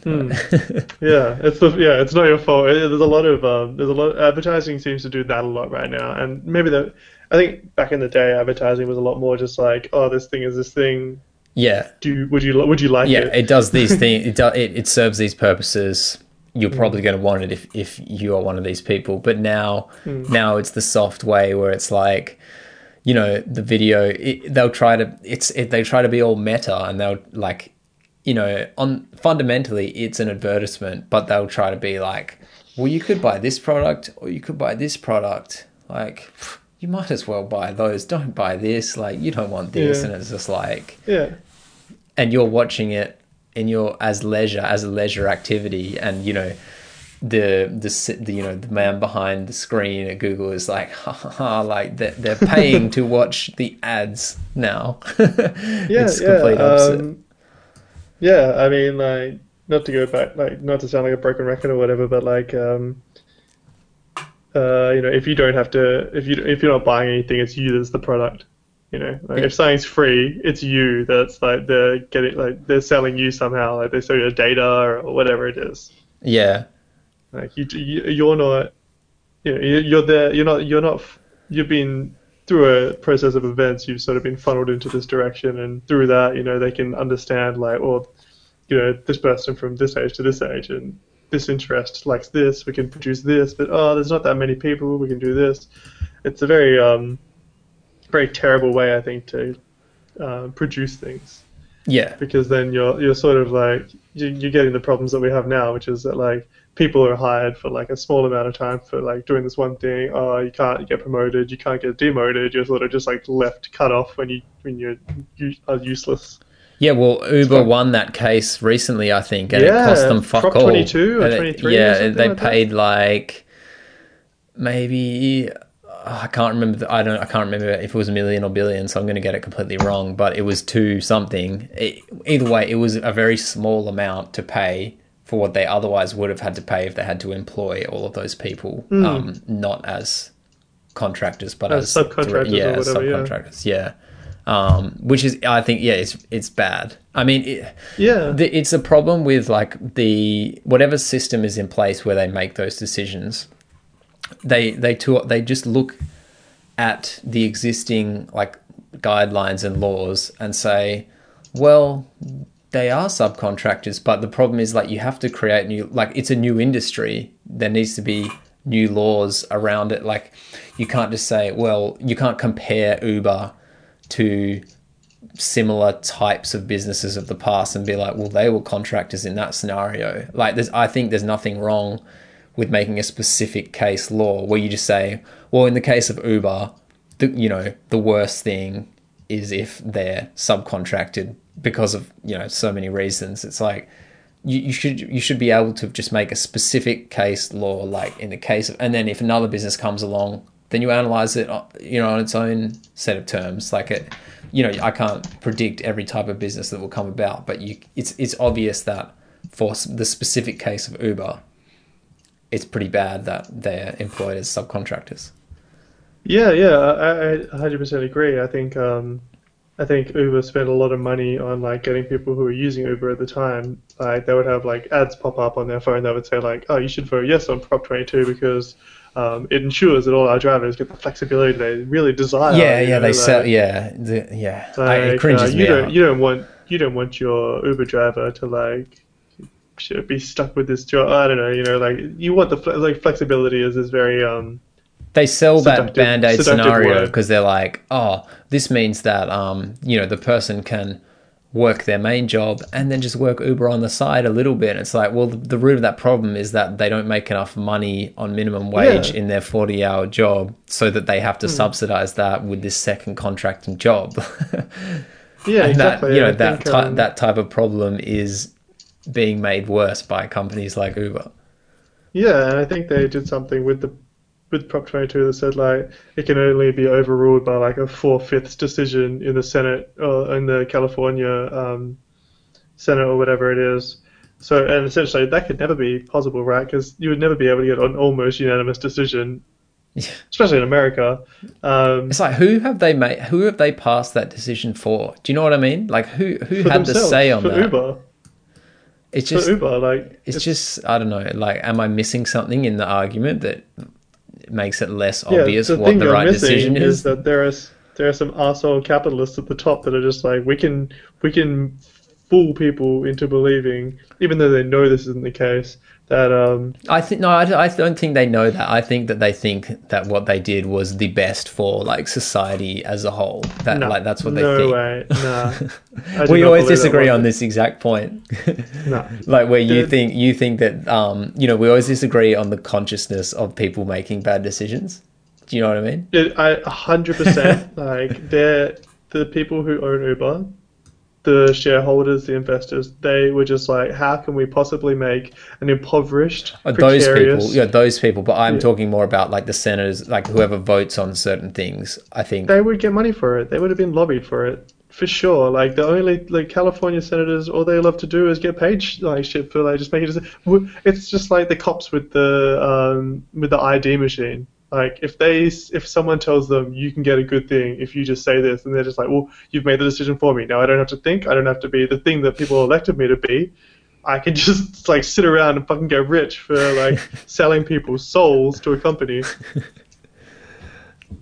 Fair. And that's my that's my thank you for coming to my TED talk. Fuck Uber.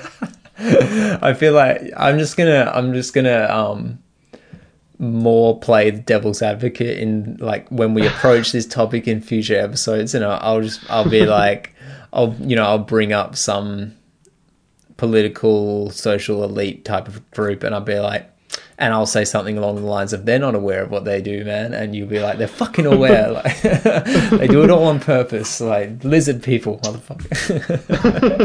they certainly do, like uh, they do, they love it, and like they know they know that they've um they've got the like sort of political sphere of society hamstrung because they can just be like, oh, you don't like that? We can just take this business elsewhere, and then like, what the fuck are you gonna do? Yeah. You can't fix it. You can't fix the mess that we got you into. So you might as well stick tight with us, or else if people are gonna realize just how fucking stupid you are.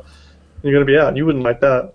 But I guess I will argue that the problem isn't those people and their individual decisions, but the system itself that like allows them or that motivates them to play a hand in that way. Yeah, you know, the, the, would, the, financial that... incentive shouldn't lie on them making the decisions in that way. It should, you know, it should be the opposite. Yeah, I, I, I think, yeah, but I think that like the the totally swallowed the bait that um, you know competition is a natural, um, organically occurring thing, and it's like a it's a it's a thing that people do. Uh, and so like free markets are right, and like this is a natural way for things to happen, and it's just bullshit. It's not true. Um, and I think that they like whether or not they know it. I think they do know it. Like I think that they're just super keen, and they especially in places like America, anywhere that like sort of considers itself like a meritocracy. They just imagine that poor people fucking suck because they didn't do good enough, and so they're actually just not people, and they can just abuse them. And they have no responsibility to give back to the people who put them in those positions of power because, well, fuck them. They can't do anything now. Yeah. Well, I, yeah, I think the best support also for what you're saying is like even if someone isn't fully aware of them doing something that's bad, I think they are re- responsible for being ignorant. I guess you could say. Hmm. So yeah, you know, like well, yeah. say you're not aware that you're doing something bad, it's still your fault for not finding out. Yeah, I, I most definitely like. I think if it comes to just like regular people, like you, there's something to be said about being ignorant about some stuff. That's totally fine. I'm not gonna I'm not gonna blame anyone for making stupid decisions or not knowing anything. That's okay. But if you're a politician or a CEO, you're not an idiot. You know exactly what you're doing, mm. right? And you should be held to higher regard and a higher account. Like there should be, like, it, it even shocks me that like you get the honorific honorable in front of your name in the parliament. Like just for fucking I don't know, slamming your way up, just just failing upwards the whole way. um, I want to. So, yeah. I'll give credit to this essay. So the website is deepfocusreview.com, and the essay is by Brian Eggert from 2011. So he's just written a really good essay, basically on Videodrome. I haven't read the whole thing, but um, right. that's where I quoted the thing before from O'Blivion about Mind's Eye. Um, I mean, that was hmm. him qu- um, quoting the film, but um in this essay. So he says that although the viewer never sees Max fully transformed into his next phase of being, we watch we catch glimpses of bioorganic changes, melting flesh that bends to technology's influence. The implementation of technology makes the body irrelevant and in some ways abnormal on its own. Only through the process of absorbing television does it become normalized, closer to the new flesh of the post absorption standard, the filter through which any individual must pass to accumulate the information necessary to standardize oneself. I like that. That's interesting. I think I think the the one sort of twist or tweak that I would put in there is that like human bodies are gross. TV shows us that. It's not that the TV transforms people, it's that people are like the human body you relate to it by looking at reflections of yourself. You look at other people, you look at things on TV, in movies, in painting, you know, like so. The, I think then like representations of people would change the way that you look at yourself. So yeah, yeah, I think I think the human body is pretty gross. yeah, I mean it's it's pretty cool. I don't know. I think you made the decision to watch Videodrome after watching They Live. I don't know mm. if you it was a conscious decision in that because like they both share the kind of attack on media culture, like the attack mm. on um, mediums that subtly brainwash or yeah, just spread ideology. Sure. Yeah, and um, so it's interesting how you know both films they kind of have a very similar core message, just done in a completely different way. Yeah, and well, They Live was a few years after this, right? Uh, good question. I'm not sure. I think it was like. Well, they, they also appeal to two totally different sorts of people, right? Because like in They Live, that's like the working class being thrust out, um, just to the margins of society. Wood's character sort of like a upper middle class sort of dude. You know, he's, he's doing okay. He's kind of like flagrant, doesn't really give a fuck. Yeah. You know, like so he's he's sort of got a little bit more writing on media doing its thing. Uh, you know what I mean? But like, but I think it's interesting if you put the two together to show that they both still transform people. They're still doing the same thing. It doesn't matter like if you believed, you know, like you're part of a ruling class that won't get affected. You do also change. You know, you you become you get the new flesh. You know, you become something half half between a person and a machine. You know, or like you know, you ally with the aliens and they live. You've effectively sold out the human race or whatever. Yeah, and yeah, and they both kind of they kind of link to ideology and terrorism, like where you know it'll have some extreme, you know, I am the new flesh, and it like it's like a sloganized sort of extreme mm. ideology where it's just like I've uh, you know I've gained this I've gained this from the TV and like this is me now. Mm. Well, I guess you got to be triumphant in the face of that sort of stuff. Like, who who better than someone who runs a cable news channel or like a news um, broadcaster to be championing you know the new flesh? Yeah, well, yeah. His transformation is is interesting because obviously towards the start he's like you know i just want to I, w- I want to show people you know the new thing like and, and, you know we can see him as you know he's, he's not we don't see him as immoral because he thinks that the footage is acted you know up until that point and so mm. he just kind of he, his view is like what's the problem you know just show people some some raw shit like that's what people want to see and then his transformation is basically like oh what I'm doing is effectively damaging people, or, or you know, mm. it's it's quite it's quite harmful to society. Yeah, yeah, and I mean, like, just like in They Live, uh, Max is he's he's getting fed information. He thinks that he's like coming up with this crazy new stuff, but in actuality, it turns out he's just been running on tracks the whole time. Someone else has been giving him this information. Someone's been sort of plotting his decisions. He doesn't know it, but he, he only too late does he realize like, oh, this guy, he knew that this was a thing, and he knew um, that it would be better if I thought that we stumbled upon something, and where does it go? Instead of like just turning, it turns out that it was just like a mechanism to start changing people's perspective, or literally changing how they see the world. Yeah, and there's I think it's from this essay. They were sort of saying the viewer, you can't actually be sure um, for how much of the movie he's hallucinating because some parts like he'll you know he'll wake up in the bed and it's like oh he was definitely hallucinating there but there's sort of um, the idea is posed that the only real part with Nicki is when they're on the um, talk show TV. TV. show yeah. and then all parts after that are hallucinated because Bianca tells him, uh, you know, she was already dead, and you know, yeah. they just used her to seduce him. Um, and I, I then, really like that as well. and the end of this essay, he finishes with to claim one has total understanding of every shifting reality contained within Videodrome would be misleading, even impossible. Some characters appear only on television screens, while others watch television only to become drones. Who among them is real? Just keeping track of reality in the film remains a challenge as the story progresses, with Cronenberg himself distorting the lines between hallucination and narrative to evoke messages that can oftentimes feel mixed. Um, Yeah, I, I think um, this is again like a sort of classic move for me is to relate it to another film. Have you ever seen Perfect Blue? don't think so.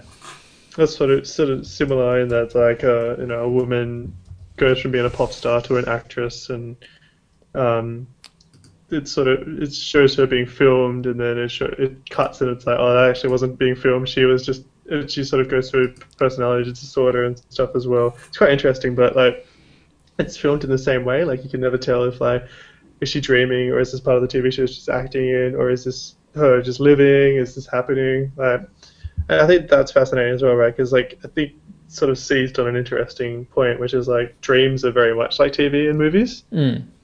Like, you know, you, you, people might say that like, oh, you know, I know exactly what my dreams mean, but no, you fucking don't. Like, like the director. They might sure, have like but- slitherings of messages like, oh, you really value this person or thing, but yeah, a lot of the time, dreams are just chaotic.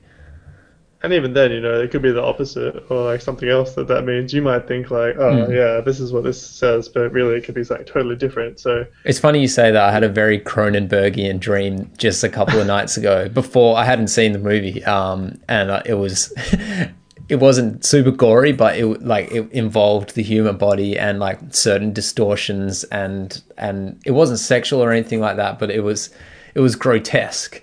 Um, which is kind of funny, just like leading up to this that that, that happened. Yeah. Mm, yeah, yeah, and I, you know, like it's the same thing as video Videodrome, right? Like you see stuff that you don't know if you want to see. Um, you don't really know. It sort of doesn't really make sense. Like, why am I here, or why am I seeing this, or who are these people? What is this situation um, or setting? And well, the effect is real. For example, you know, I've had that dream. I, I tell you now, okay, I had this dream about this, but the dream experience still has an effect on my reality in that, you know, like through the memory of it, I tell you about it, but it also affects, you know, my future perception of reality. Um, Yeah, that, that, you know, that becomes absorbed into my memory and, and my day to day experience. I, I might always, you know, I always remember that as a dream, but it's you still have the you know you still know it's dream whatever it's still distinguished but it, at the same time this thing from the dream world has seeped into the real world Hmm. through that But I guess the, the thing the thing with dreams that is distinct from um, the television or cinema screen is that oftentimes dreams are like pretty unintelligible. What is it telling you? Why is it telling you? Who knows? But with movies and TV, they have like quite a like, they yeah they telling you usually have a You can goal it. yeah You're, you're you're you're able to make sense of it, whether or not it's the right thing, or you know you can interpret things in many different ways. You, you can break it down. There is a structure to it, and that's sort of the that's sort of the I think that's one of the bigger issues here in Videodrome is like it's not you who's who's decoding this thing in the screen. It's the screen sort of sort of just pushing you a little bit this way instead of like the way you thought you were going. Oh, I actually know you're this way. and You don't even know. Like it's just a Uh, little. yeah the, yeah that i like that point it's like the conception of tv i guess because pre-tv you know we, we're used to photography where we think of it as a one-way relationship um, where same with like and again like newtonian science where it, we think it's a one-way relationship. We observe the thing and we get the information from the thing. And so you know tv and film comes about and um, in an ideal world, we think of it as like we watch the thing and we get the thing, but it's, it's actually more of a give and take. The thing infects us um, with whatever its message is, and then that alters the way that we perceive the thing and subsequent pieces of art, like film or, or, or TV or whatever whatever it is. It's not just Yeah, a, yeah, like I- I'm going to watch this film and then I'll be the exact same person as I was before that and watch the next film. It's like it kind of infects you with an ideology Yeah. or whatever. Yeah, yeah, I think I think that's I think that's true. I think um, yeah, it's a two-way street.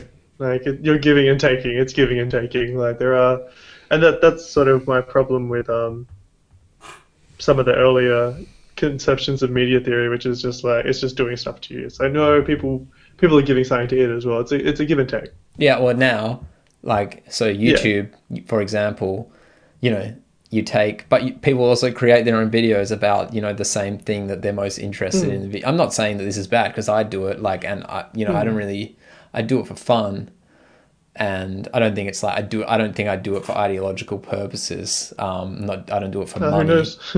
Yeah, who knows? Um, but it's just a, that's a that's a funny development or extreme development of that two way relationship where it's like now you absorb you absorb sorry absorb the program and then create your own program alongside and in in harmony with that. It's yeah, like yeah, that's the next I level think, of, um, of that relationship. you can sort of see a better, a, an even more clear example maybe is like the effect when you put two mirrors in front of each other and you have that sort of like infinite mirror. Um, you have the sort of like reacting to reaction videos. So you have like three Yeah. pictures in picture thing, and you're just like, well, this, and you're all watching it as well. So it's sort of like a fourth layer. So yeah, it's fucking nuts. Hey, um, should we wrap it up? Because I'm starving. Yeah, man, my, my mouth's getting dry from all this chit chat. no, so what do you what do you what do you think? What what's Well, the, what's the closing? I mean, I think we did pretty well. It, it's like you could de- devote a couple of episodes to this. Um, I didn't. oh, for sure. Yeah. I didn't love the film. I appreciated it. I, d- I don't like James Woods as an actor that much. I just I just Yeah, don't. I it doesn't that. really like do it for me. I don't know. He seems a bit forced at times, but he still. It was he was good enough. It, it just didn't blow Hmm. me away. And the film as a whole, like it does stand on its own. I like that you know, I appreciate Cronenberg for just doing weird shit. Like I like that in any director, even if it's not my ideal film. Um, and I like how it kind of contains good elements of films, even though it's before what I'm going to reference, but good parts of like Braindead and um, Requiem for a Dream with the kind of TV set and blurring of reality sort of elements. And when you have those shots that like focuses in on a TV set, and then it's like, well, now we're we're in this world. Um, Yeah, I liked or all even those with things. the Requiem for a Dream thing, um, where she dreams that she's in the audience and she gets picked, you know, and then she keeps watching the TV. like, yeah, so yeah, yeah. like- uh, that seems like it took definite inspiration from this, and um, Hmm. so very cool of him to put that in. Also, I thought the sound design and soundtrack was pretty good, especially compared to some Hmm. of the ones we watched recently. Like had a very 80s soundtrack. I think they're using like a Juno synth, a Roland Juno. It Ah, sounded a lot so like a it like later forward. on. Um, but yeah, I think it was pretty well done. The actual scoring itself was like a bit. They kind of, like when they had the ominous kind of melody. I was like, man, that's that's fine. Um, but nothing, nothing super memorable. Not like Brazil, where it's the whole fucking Yeah. movie's based around the song in a way. But um, yeah, overall, pretty good. Um, somewhere around the middle middle range of everything we've seen. yeah, I can see that as well. I think, um, you know, excellent. Good on Debbie Harry. I loved it. Yeah. Love Debbie Harry. Amazing, amazing woman. Amazing person. Amazing artist. Uh, happy that she was in this. It's fucking crazy. You know, like uh, imagine looking at the script and being like, oh, okay, so I'm doing this. All right, all right. Quite interesting choice um, by whoever was doing the casting, and yeah, like that that that made it for me as well. I love love Debbie Harry. De- Debbie Harry. So um, yeah, I don't know, probably like top of the middle for me. Yeah, and the plot itself, I think, is really good. Like the whole thing, how the broadcast give these people, uh, you know, how it was. Because we didn't touch on this, I just wanted to, you know, remind the audience. We do, we did actually know what the film was about. We just prefer to talk about politics sometimes. but the the whole thing about how um, they want to it's like a honeypot for capturing the worst members of society. Like, oh, so people that want to watch this, we're going to give them cancer, and um, you know, we want to we want to euthanize like these anyone that's into this, and that you know, we there's still examples of that. For example, like, um, Tor, the Onion router, like web browser thing, supposedly was funded by the NSA and stuff like that because they want, you know, they call it like a honeypot because they want to encourage people who have things to hide to use these um, centralized digital services like that and Signal and stuff like that. Really? So Wow, okay. they, you know, so it's easier than just like trying to track everyone using Google Chrome or something like that. So yeah, I just I like Hmm. Okay, that, that- that aspect makes of the sense. Yeah, I- plot I and the think that's- whole plot. Sorry, um, the whole like yeah, No, we'll, I we'll give. Sorry. Think that's that's that's a really good point. I think um, I think uh, it's it's it's a very elegant. Oh, actually, no, not elegant. The opposite of elegant, really. It's a very like sort of simple-minded attempt of just being like, if we take bad stuff away from people, they will stop being bad. Which is obviously not the reason why people commit crime. Or something. Uh, like you know, there's Yeah. nothing. You know, if the, the, there's like if there's a masochist or a, a sadist, there's nothing wrong with their relationship as long as you know they're not killing people. As long as they enter into relationships that the other people are kind of into as well. Like, Yeah. it- uh, that, that, that's not inherently bad. You know, sexuality is always going to pro- is always going to have is always going to give trouble to people. So you know, that's always going to be a trouble troublesome situation. Yeah. Um, you know, I'll put this film right next to Akira because I think they actually are quite similar. Now that I think about it, Okay. um, with the you know body transformations through technology and stuff, you know they do it a bit differently. But I think ESPN, uh, ES, fuck, ESP, um, Yeah. is um, is uh, I can see that sort of you can if you if you wanted to maybe a little bit of a reach, sort of transfer that over to something like radio broadcasting, and that might be similar. Yeah. Yeah. So yeah, I, I put sort of the in that, that area, the Akira Videodrome era, area. I think that's good. Nice. All right. Well, yeah, I would encourage anyone listening to definitely read that essay. Deep Focus Review um, is the website. Just Videodrome Deep Focus Review.